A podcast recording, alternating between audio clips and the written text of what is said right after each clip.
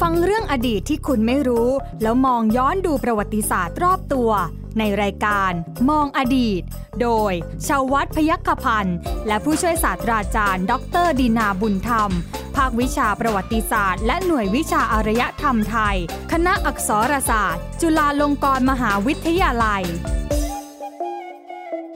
สวัสดีครับ คุณผู้ฟังครับต้อนรับคุณผู้ฟังเข้าสู่รายการมองอดีตครับ วันนี้ผมใหญ่ชวัฒน์พยกพันธ์นะครับยังคงทำหน้าที่เช่นเดิมที่นี่นะฮะคุณผู้ฟังครับเอาละฮะคุณผู้ฟังสำหรับเรื่องราวที่เกี่ยวข้องกับโรคระบาดในสังคมไทย โดยเฉพาะในสังคมอดีตเนี่ยนะฮะคุณผู้ฟังคุณผู้ฟังสามารถกลับไปติดตามรับฟังนะฮะได้เลยนะครับ ซึ่งเราก็มีให้คุณผู้ฟังได้รับฟังหลากหลายเลยทีเดียวนะฮะไม่ว่าจะเป็นในเว็บไซต์ไทย PBS podcast com นะฮะ หรือแม้กระทั่งที่แอปพลิเคชันนะครับของไทย PBS Radio นะครับ และยังมีพอดแคสต์อีกหลาย ๆ ที่เลยทีเดียวนะครับ ทั้ง SoundCloud Spotify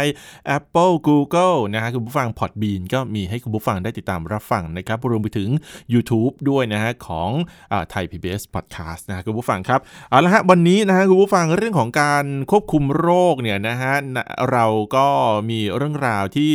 อ่าออกมาบอกถึงกลอุบายในพระราชพิธีอาพาธพินาศนะฮะซึ่งเป็นกลอุบายที่นำพระพุทธศาสนานำพระพุทธศาสนาเนี่ยนะฮะคุณผู้ฟังครับเข้ามาใช้หน่อยหน่อยๆหนึ่งนะฮะคุณผู้ฟังครับแล้วก็มีการบังคับใช้แล้วก็เปลี่ยนกฎเกณฑ์บางอย่างนะฮะแต่เรื่องของการควบคุมโรคติดต่อ แล้วก็เรื่องของการควบคุมโรคระบาดในสมัยก่อนเนี่ยเขาทำกันยังไง แล้วก็มันมีประวัติความเป็นมาอย่างไง วันนี้ต้องใช้ความเชี่ยวชาญของนักประวัติศาสตร์ของเรานะฮะคุณผู้ฟังครับ ในการให้ความรู้นะฮะกับผู้ช่วยศาสตราจารย์ดรดินาบุญธรรม อาจารย์จากภาควิชาประวัติศาสตร์และหน่วยวิชาอารยธรรมไทย คณะอักษรศาสตร์จุฬาลงกรณ์มหาวิทยาลัย สวัสดีครับอาจารย์ครับ สวัสดีครับคุณใหญ่ครับ และสวัสดีท่านผู้ฟังทุกท่านด้วยนะครับ แหมก็เรื่องของโรคระบาดเนี่ย ครับ มีประวัติศาสตร์เยอะแยะให้เราได้ศึกษาเลย ถู นะ ก อา ต้ จารย์ แล้วคุณใหญ่เชื่อไหมว่า จริง ๆ แล้วเนี่ยเป็นประวัติศาสตร์สังคมแขนงหนึ่งนะ อืม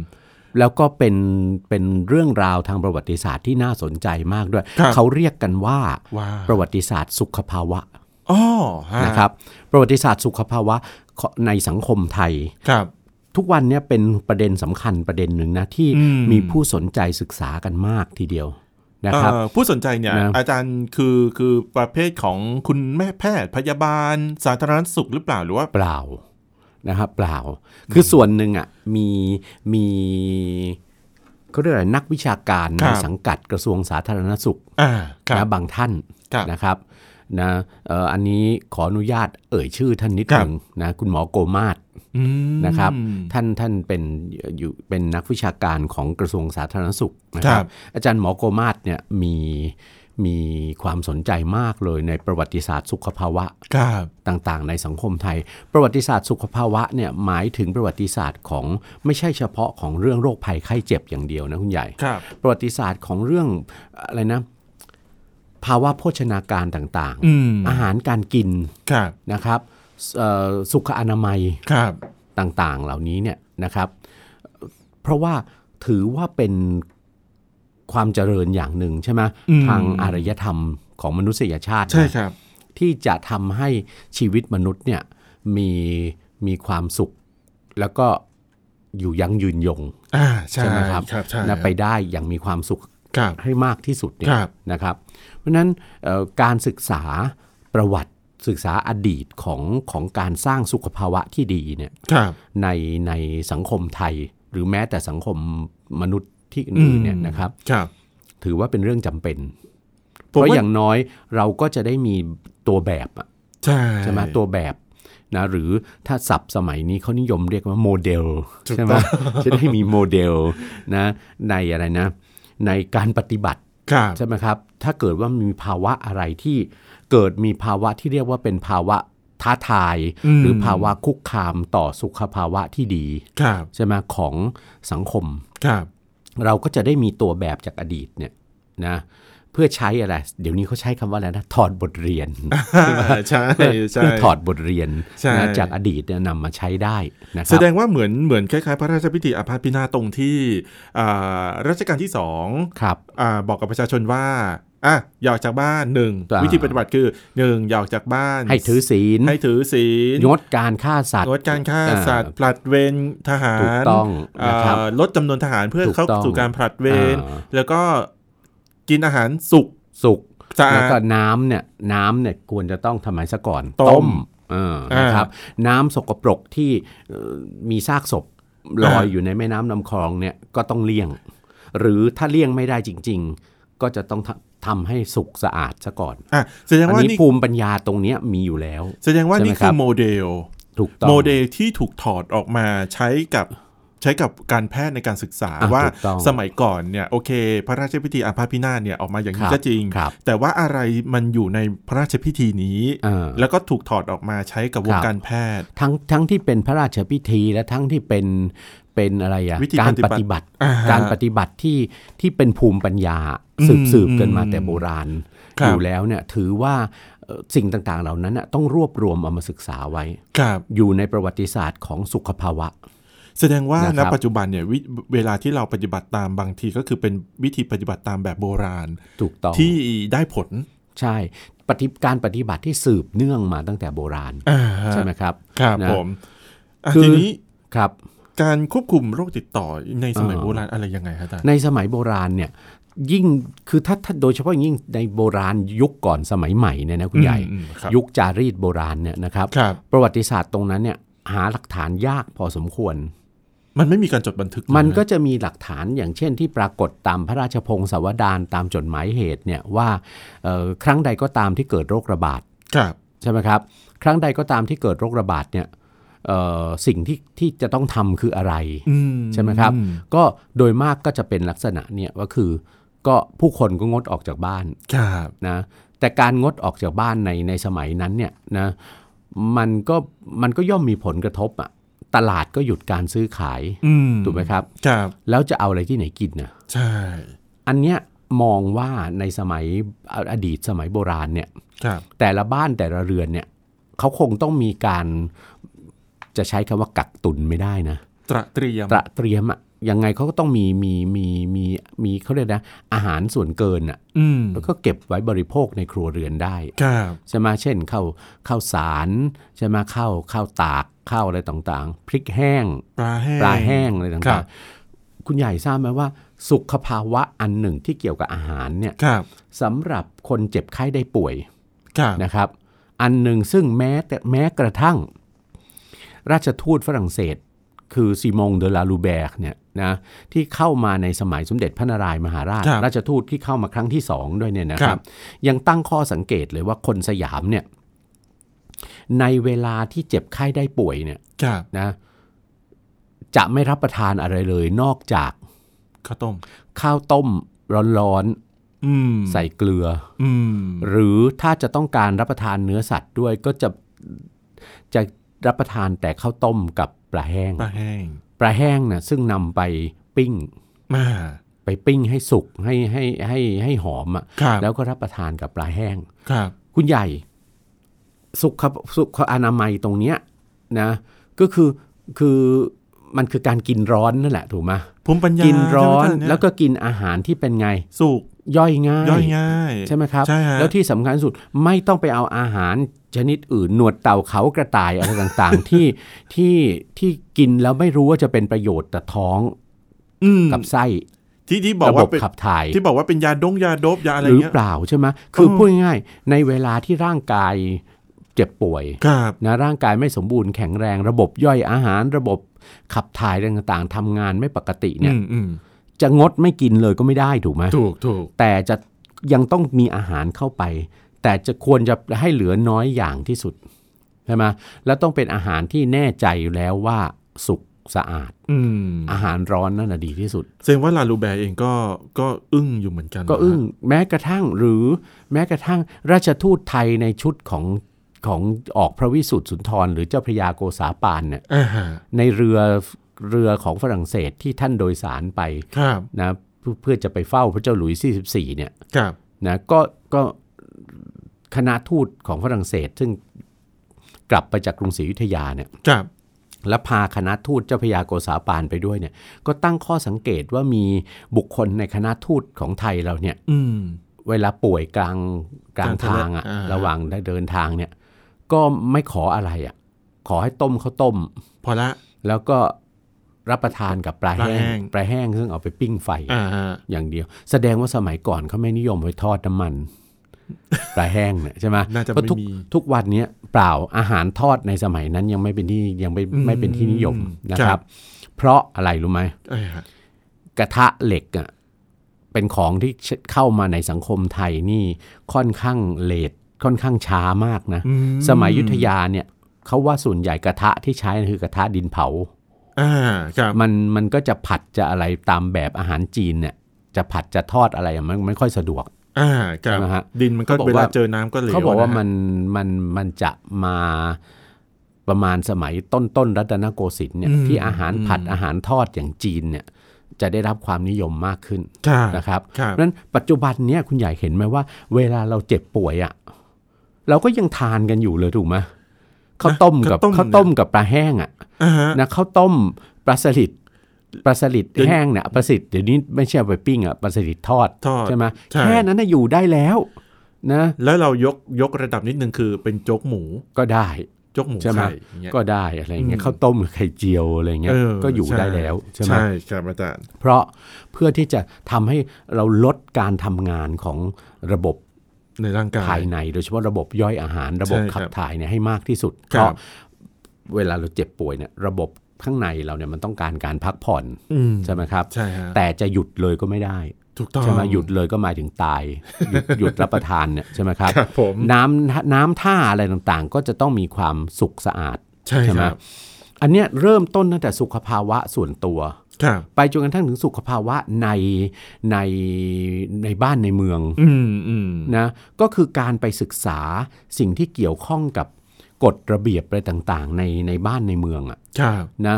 ว่าในเมืองมีกฎหมายข้อไหนอาจจะดูจากกฎหมายตราสามดวงก็ได้ ครับ มีกฎหมายข้อไหน ซึ่งมีการแบ่งเมืองเป็นย่านต่าง ครับ ๆ อันนี้คือการออกแบบสุขอนามัยสำหรับเมืองเนี่ยไปด้วยนะครับ อืมอืม การห้ามไม่ให้อะไรนะ ทิ้งขยะมูลฝอย ครับ ใช่ไหมหรือว่าอะไรนะเศษขยะอะไรที่จะเป็นเป็นเป็นสิ่งที่ก่อให้เกิดความโสโครก ครับ ความโสโครกนั่นคือแหล่งของโรคภัย ครับ อันเนี้ยคือภูมิปัญญาเนี่ยรู้มาตั้งแต่โบราณแล้ว อืม การทำช่องทางระบายน้ำ ครับ น้ำเสียจากครัวเรือน จะทิ้งไปไหนอะไรต่างๆ เหล่านี้เนี่ยนะครับ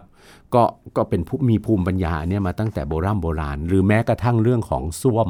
ครับ ซึ่งเราพบว่ามีมาแล้วตั้งแต่ในอารยธรรมสุขโขทัยนู่นน่ะ ครับ นะครับ อันนี้เนี่ยคือคือหลักฐานนะคุณใหญ่ มันมีหลักฐานทั้งที่เป็นลายลักษณ์อักษร ครับ และหลักฐานทั้งที่อยู่ในรูปของหลักฐานทางโบราณคดี ครับ คือศิลปะวัตถุหรือร่องรอยอะไรต่างๆ ที่ที่ทิ้งคนในสังคมโบราณทิ้งเอาไว้ ครับ ซึ่งเราก็จะพบว่าสังคมไทยเราในสมัยโบราณเนี่ยรัฐไทยในสมัยโบราณเนี่ยตั้งแต่สมัยสุโขทัยล้านนาอายุทยาธนบุรี ต้นรัตนโกสินทร์เนี่ยมีมาตรการน่ะ ครับ ในเรื่องของการในเรื่องของการสร้างสุขภาวะสุขอนามัย เพื่อที่จะควบคุมโรค โดยเฉพาะโรคติดต่อเนี่ยนะ ค ค รั รั บบ ให้ให้ได้มากที่สุด ครับ เพื่อเพื่ออะไรนะเพื่อชีวิตที่มีความสุขนะของคนทุกระดับชั้นในสังคม ในสมัยนั้นเนี่ยอาจารย์ ครับ มีหน่วยงานโดยตรงไหมหรือว่ามีมีอะไรที่ที่ถูกตั้งขึ้นมาเป็นพิเศษ เพื่อให้ดูแล คือ เรื่องของสาธารณสุขไหมตอนนั้น มีหน้าที่กระจายกันไปนะ เออ ไม่มีกรมใดกรมหนึ่งที่ทำหน้าที่เฉพาะเหมือนกระทรวงกะกระทรวงสาสาธารณธารณสุ สุ ข ขในปัจจุบัน เออ นะครับยังไม่เกิดขึ้นแนวความคิดเรื่องเรื่องการจัดส่วนราชการส่วนเดียวเนี่ยนะมารับผิดชอบเรื่องของการสร้างสุขภาวะ ครับ นะโดยคือการควบคุมโรคติดต่อต่างๆ ในสังคมไทยเนี่ยมันยังไม่มี อันนั้นเป็นเรื่องของตะวันตกเขา อ๋อ ใช่ไหมยัง ครั ไม่ บ เข้ามา ครับ แต่เราจะเห็นว่าหน้าที่ในการสร้างสุขภาวะที่ดีเนี่ยนะครับ ครับ มันกระจัดกระจายไปอยู่ตามหน้าที่ของหน่วยงานของรัฐ อืม หน่วยงานต่างๆนะแยกกันไป เช่น กรมนครบาล ครับ ที่ดูแลความสงบเรียบร้อยในพระนครเนี่ย ครับ ก็ต้องมีภาระหน้าที่รับผิดชอบ เรื่องของเรื่องของของสุขภาวะภายในพระนครด้วย ครับ เช่น ห้ามทิ้งขยะมูลฝอย ครับ ใช่ไหมตรงนั้นตรงนี้อะไรเงี้ย ครับ อทำพระนครเนี่ยถนนหนทางอะไรต่างๆเนี่ยให้อยู่ในสภาวะที่สะอาดเรียบร้อย อ่า ให้มาก ครับ ที่สุดใช่ไหม ครับ หรือกรมนา ครับ ซึ่งซึ่งดูแล้วไม่น่าจะ ไม่ ไม่ น่าจะ น่า เกี่ยวข้จะอง เกี่ยว หรอ ข้องอะไรเลย อ่า ใช่ไหม ใช่ครับ กรมนาเองก็ยังต้องมีหน้าที่ในเรื่องของการคัดเลือกพันธุ์ข้าว ใช่ครับ พันธุ์พืชพันธุ์ธัญญาหารต่าง อืม ๆ ที่ภูมิปัญญาเดิมนะบอกว่าเป็นของของกินดี อ่าครั ข บ องมีประโยชน์ ครับ นะต่อสุขภาพสุขสุขภาพอะไรต่างๆเนี่ยจะเห็นว่าหน้าที่เหล่านี้มันกระจัดกระจายไป ครับ ใช่ไหมหรือแม้แต่อะไร กรมหมอ อ่ามีแล้วฮะ กรมหมอมีแล้วกรมหมอหลวงอะ อ่า นะ ค ค รั รั บบ ก็อยู่ในสังกัดกระทรวงวังใช่ไหม ครับ นะครับเองก็จะต้องมีหน้าที่ที่เกี่ยวข้องกับการศึกษาตำรับตำรา ในเรื่องของยารักษาโรค อืม ใช่ไหมครับยารักษาโรคไปจนกระทั่งถึงถึงการบำบัดรักษาอาการต่างๆ ในร่างกาย หรือแม้กระทั่งไปจนกระทั่งถึงการนวดนะ แต่ว่ากรมหมอเนี่ยจะรับใช้ใต้เบื้องพระยุคลบาทอย่างเดียวหรือเปล่า ในราชสำนักอย่างเดียว ใช่ ใช่ไห ไห ม ม ครับก็ก็ไม่ไม่นะมีบางกรณีเราก็จะพบว่าถ้าเกิดภาวะของโรคระบาดเนี่ย ครับ เกิดขึ้นเนี่ยก็จะโปรดเกล้าให้ให้ให้หมอหลวงอะ อืม จากกรมกรมหมอเนี่ยนะค ครั รับ บ ออกไปช่วยเหลือราษฎรด้วย อืม นะครับ ครับ แล้วก็ที่สำคัญที่สุดเนี่ยนะในรัชกาลพระบาทสมเด็จพระนั่งเกล้าเจ้าอยู่หัวเนี่ย ครับ นะโปรดเกล้านะน่าจะต้องมีคนจากกรมหมอเนี่ยเข้าไปช่วยดูแลตรงนี้ด้วย ครับ ก็คือโปรดเกล้าให้จารึกนะตำรายาโบราณ อืม ใช่ไหมครับตำรายาโบราณตำราที่เกี่ยวข้องกับสมุดฐานของการเกิดโรค ครับ ความรู้เรื่องเรื่องการแพทย์แผนโบราณเนี่ยนะครับ ครับ ลงในแผ่นศิลา อื ใช่ไหม เอ่อประดับเอาไว้ตามศาลารายในวัดพระเชตุพน ครับ แล้วก็ตำรายาที่วัดราชโอรสาราม ครับ ใช่ไหมครับใครป่วยเป็นอะไรรักษาอย่างนี้อย่างนี้มีมีตำรับยาอย่างนี้อย่างนี้เนี่ยเพื่อเผยแพร่ออกสู่สาธารณชน นั่นหมายถึงว่าถ้าสมัยก่อนเนี่ยอยากจะรู้ว่าตะยาตะรักษาอะไรยังไงคือเข้าวัดพระเชตุพน อ่า แล้วก็ไปไปดู ใช่ ที่สาราราย หรือวัดราชโอรส ครับ ก็มีตำรายาวัดราชโอรส อืม นะครับ ครับ อันเนี้ยซึ่งเป็นของหลวงทำไว้ให้ ครับ ใช่ไหมครับ ก็เป็นนโยบายของรัฐอย่างหนึ่งเห็นไหมที่ที่จะอันเนี้ยเป็นนโยบายที่จะควบคุมโรคอะ อ่าค ใช่ รับ ไหมควบคุมโรคบำบัดความเจ็บป่วยของราษฎร ครับ ใช่ไหมครับ ก็จะเห็นว่าหน้าที่มันยังกระจัดกระจายอยู่ อ่า ใช่ไหม ครับ แต่การจะเกิดเป็นหน่วยงานของรัฐที่มีหน้าที่ควบคุม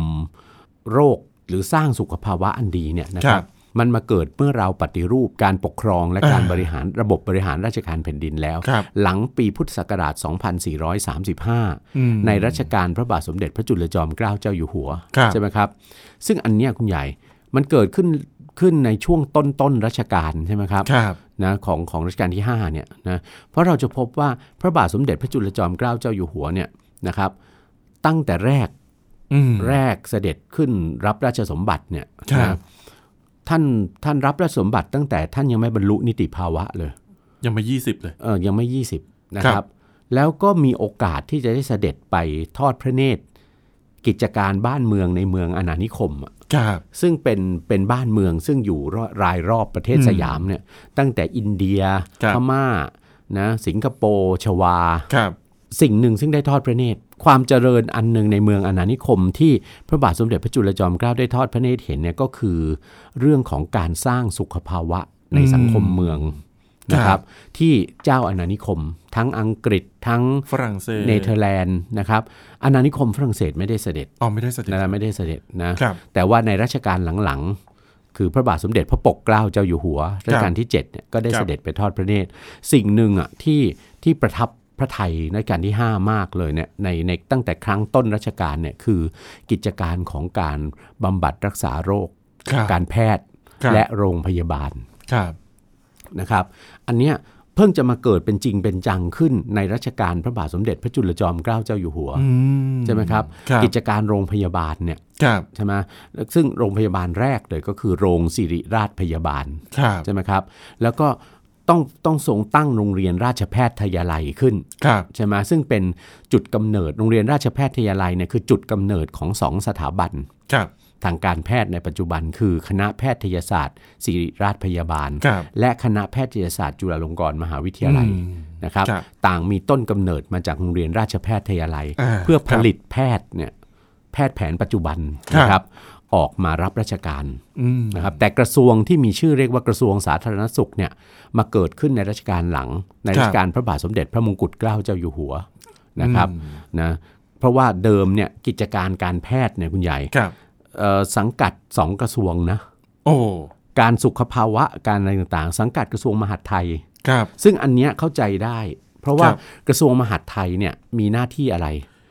ดูแลข้าราช บ้าน การ เมือง บ้านเมือง ดูแลบ้านเมือง ดูแลเมืองอ่ะ ครับ ใช่ไหมแล้วก็กิจการอันอีกอันหนึ่ง ซึ่งรัชกาลที่ 5 ทรงนำเข้ามาจากต่างประเทศเนี่ยคือการสุขาพิบาล อ่าครับ การจัดสุขาพิบาลต่างๆ ซึ่งโปรดเกล้าให้ทดลองครั้งแรกที่ไหน ท่าฉล อม สุขาพิบาลท่าฉลอมในเขตจังหวัดสมุทรสาค สมุท ร รสาครใช่ฮะ นะครับ อันนั้นอ่ะคือสุขาพิบาลแห่งแรก ครับครับ อันเนี้ยจะจะเห็นได้เลยว่ารัฐเป็นความเอาใจใส่ของรัฐ อืม หรือการดำเนินการภาครัฐเพื่อการควบคุมโรค ครับ ว่าเราจัดให้มีสุขาพิบาล ในส่วนกลางแล้วก็จัดให้มีสถานพยาบาล ครับ ใช่ไหมครับเกิดขึ้นนะแล้วก็เอ่อหลังจากนั้นเนี่ยนะครับ ตั้งแต่รัชกาลที่ 6 ครับ เมื่อทรงตั้งกระทรวงสาธารณสุขแล้ว ครับ นะครับ ก็เริ่มมีกิจการของการควบคุมโรคเนี่ยนะครับ ก็เริ่มนะเกิดเป็นรูปเป็นร่างขึ้นนะเกิดเป็นรูปเป็นร่างขึ้นนะครับ ครับ โดยเฉพาะอย่างยิ่งมีโรคสำคัญเลยเนี่ยที่ที่รัฐให้ความสำคัญอย่างมาก ครับ นะกับกับการที่จะต้องควบคุมให้ได้เนี่ย ครับ นะครับ คือโรคอะไรบ้างโรคโรคดั้งเดิมที่ระบาดมาตั้งแต่โบราณ โรคหา นะ เนี่ยฮะ โรคหาอาฮิวาตกโรค อ่าอ่า นะครับ ไข้ ไข้ ท ท ร ร พิ พิ ษ ษนะหรือแม้กระทั่งอะไรไข้ป่าหรือมาลาเรีย อ่า มาลาเรียเนี่ยเป็นโรคที่ที่รัฐพยายามคุมอย่างมากนะค แสด รับ งว่าณตอนนั้นเนี่ยโรคไข้ป่าหรือว่ามาลาเรียเนี่ยก็คือค่อนข้างจะระ ก็ บาด จะ นิ ระ ดนึง บาดอยู่ในเขตเขตชนบท อื เข ม ตป่าเขาอะ ทำให้ทางรัฐเองเนี่ยนะฮะก็ต้องก็ต้องเข้าเร่งให้การควบคุม ครับ ตรงนี้ใช่ไหมฮะ และที่สำคัญเนี่ยนะคุณใหญ่ ครับ การให้เห็นการเห็นความสำคัญจริง อืม ๆ จนกระทั่งออกมาในรูปนโยบายของรัฐ ครับ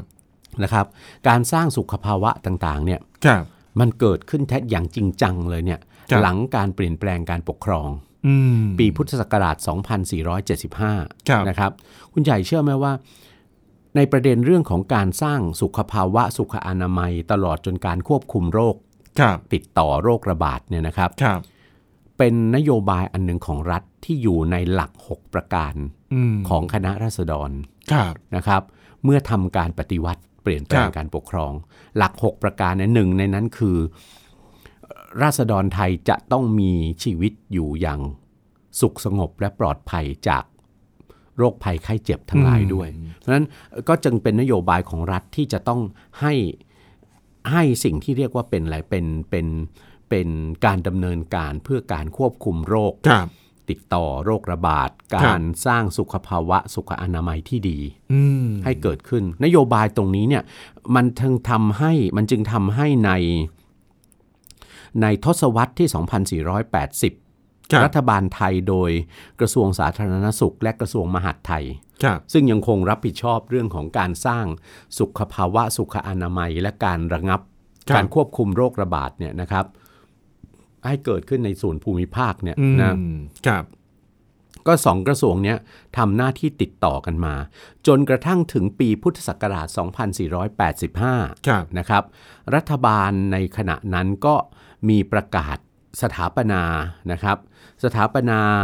เอ่อกระทรวงสาธารณสุข ครับ ขึ้นอย่างเป็นทางการ ครับ นะครับ ขึ้นอย่างเป็นทางการ โดยในครั้งนั้นมีการประกาศแบ่งราชการส่วนราชการในสังกัดกระทรวงสาธารณสุขนะครับ ทั้งหมด 7 กรม ครับ เจ็ดกรมนี้เนี่ยคุณใหญ่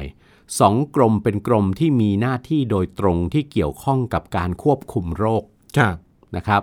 หนึ่งคือกรมการแพทย์ ครับ นะครับ และกรมการแพทย์เนี่ยก็จะมีหน้าที่โดยตรงเลยถูกไหม อืม บรรดาแพทย์ทั้งหลายแหล่เนี่ยก็จะสังกัดอยู่กับ กับก ก ร ร ม ม นี้ นี้กรมการแพทย์เนี่ยนะครับ กรมการแพทย์เนี่ยมีมีโรงพยาบาลต่างๆถูกไหมครับที่เปิดขึ้นทั้งในส่วนกลางและส่วนภูมิภาคใช่ไหม ฮะ ที่รับผิดชอบโดยตรง รวมทั้งโรงพยาบาลเฉพาะทาง ครับ เพื่อการควบคุมโรค ม ซึ่งถือว่าเป็นโรคติดต่อร้ายแรงใช่ไหม ครับ เช่น โรงพยาบาลโรคเรื้อนที่พระประแดง อืม ใช่ไหมครับ ซึ่งต่อมาเปลี่ยนชื่อเป็นโรงพยาบาลราชประชาสมาสัย อ่าครับ นะครับนะหรือตรงนั้นอ่ะบริเวณตรงนั้นเขาเรียกว่านิคมโรคเรื้อน อ่าฮะ ใช่ไหมครับ ครับ โรคเรื้อนนี่ก็คือโรคติดต่อ ที่สำคัญโรคหนึ่งใช่ไหม ครับ โรงพยาบาลโรคเรื้อนเนี่ยก็ยังขยายออกไปสู่ส่วนภูมิภาคด้วย ครับ หรือนั่นอันนี้คือในสมัยที่เราสุขลักษณะและการเทคโนโลยีการแพทย์หรือสุขภาวะสุขอนามัยของเราเนี่ยยังไม่ดีพอที่จะควบคุม อืม โรคเรื้อนได้ ครับ สมัยก่อนเนี่ยต้องมีโรงพยาบาลโรคเรื้อนขึ้นในส่วนภูมิภาคด้วย ครับ ไม่ใช่เฉพาะส่วนกลางที่พระประแดงเท่านั้น อ่า นะ ฮะ โรงพยาบาลโรคเรื้อนขอนแก่น โรงพยาบาลโรคเรื้อนเชียงใหม่ ครับ โรงพยาบาลโรคเรื้อนนครศรีธรรมราชนะนิคมโรคเรื้อนเชียงรายนะหรือโรงพยาบาลเฉพาะทางอีกโรงหนึ่งก็คือโรงพยาบาลบางรัก อันนี้คุมเรื่องอะไรกามโรค อ่าฮะ นะครับนั่นก็สำคัญกามโรคก็เป็นโรคโรคติด ติดต่ ต่ อ อ ครั แต่ บ ยังไม่ถึงระบาดนะ ค ใน รับ สมัยนั้นนะครับ โรงพยาบาลวัณโรค อืม นี่ก็อีกโรคหนึ่งใช่ไหมที่ที่ระบาดเพิ่มขึ้นมาอีก ครับ นะครับ โรงพยาบาลบำราศนาราดูน อ่าน นะก็ก็เป็นอีกหนึ่งโรงพยาบาล ครับ นะครับ จากนั้นนะเอ่อมีกรมอีกกรมหนึ่ง ครับ นะที่เกี่ยวกับการสุขภาวะโดยตรงคือกรมสาธารณสุข ซึ่งต่อมาปี 2495 เปลี่ยนชื่อเป็นกรมอนามัย ครับ นะครับกรมอนามัยนะอันนี้ก็มีเรื่องที่เกี่ยวข้องกับอะไร มีกองในสังกัดเลยก็คือกองควบคุมโรคระบาด อ่า นะ ค ค รั รับ บนะกองควบคุมโรคระบาดเนี่ยคือกองควบคุมวัณโรค กองควบคุมโรคเรื้อน กองควบคุมโรคมาลาเรียและโรคเท้าช้าง อืม นะอย่างนี้เป็นต้นนะครับ ครับ แล้วหลังจากนั้นเนี่ยนะครับเอ่อกกองต่างๆเหล่านี้เนี่ยนะปัจจุบันก็ยังปฏิบัติหน้าที่อยู่อย่างสืบ อ่า เนื่อง ครับ ใช่ไหมครับ ครับ อยู่อย่างสืบเนื่องนะเอ่อจนกระทั่งเข้าสู่สถานะปัจจุบันที่มันมีเราเผชิญกับการระบาดของ โควิดสิบเก้า โควิด -19 ซึ่งเป็นภาวะโรคระบาด ภาวะที่ท้าทายต่อสุขภาวะ และสุขอนามัยที่ดีของประชาชนชาวไทยอยู่ใน ครับ ปัจจุบัน ครั ใช่ บ ไหมครับ อ่านะฮะมันมันเป็นเหมือนวิวัฒนาการเหมือนกันนะอาจารย์เรื่องของ ใช่ การแพทย์แล้วก็การสาธารณสุขของไทย ถูกต้องแล้ว นะ ก็ ฮะ ก็คือโดยเฉพาะภาครัฐ อืม ใช่ไหมครับนโยบายที่จะควบคุมโรค ควบคุมการระบาดของโรคเนี่ยหรือเพื่อการสร้างสุขภาวะสุขอนามัยที่ดี ครับ เป็นหนึ่งในนโยบายของรัฐมาตั้งแต่ครั้งโบราณ อืมนะ ใช่ ครับ ไหมครับ เอาละวันนี้หมดเวลาแล้วนะฮะคุณผู้ฟังครับก็ขอบคุณนะฮะสำหรับการติดตามผู้ช่วยศาสตราจารย์ดรดิดาบุญธรรมแล้วก็ผมใหญ่ชวัฒน์พยกพันธ์ลาคุณผู้ฟังไปก่อนครับ สวัสดีครับ สวัสดีครับ ติดตามรับฟังรายการย้อนหลังได้ที่เว็บไซต์และแอปพลิเคชันไทย PBS Radio ไทย PBS ดิจิทัล Radio วิทยุข่าวสารสาระ เพื่อสาธารณะและสังคม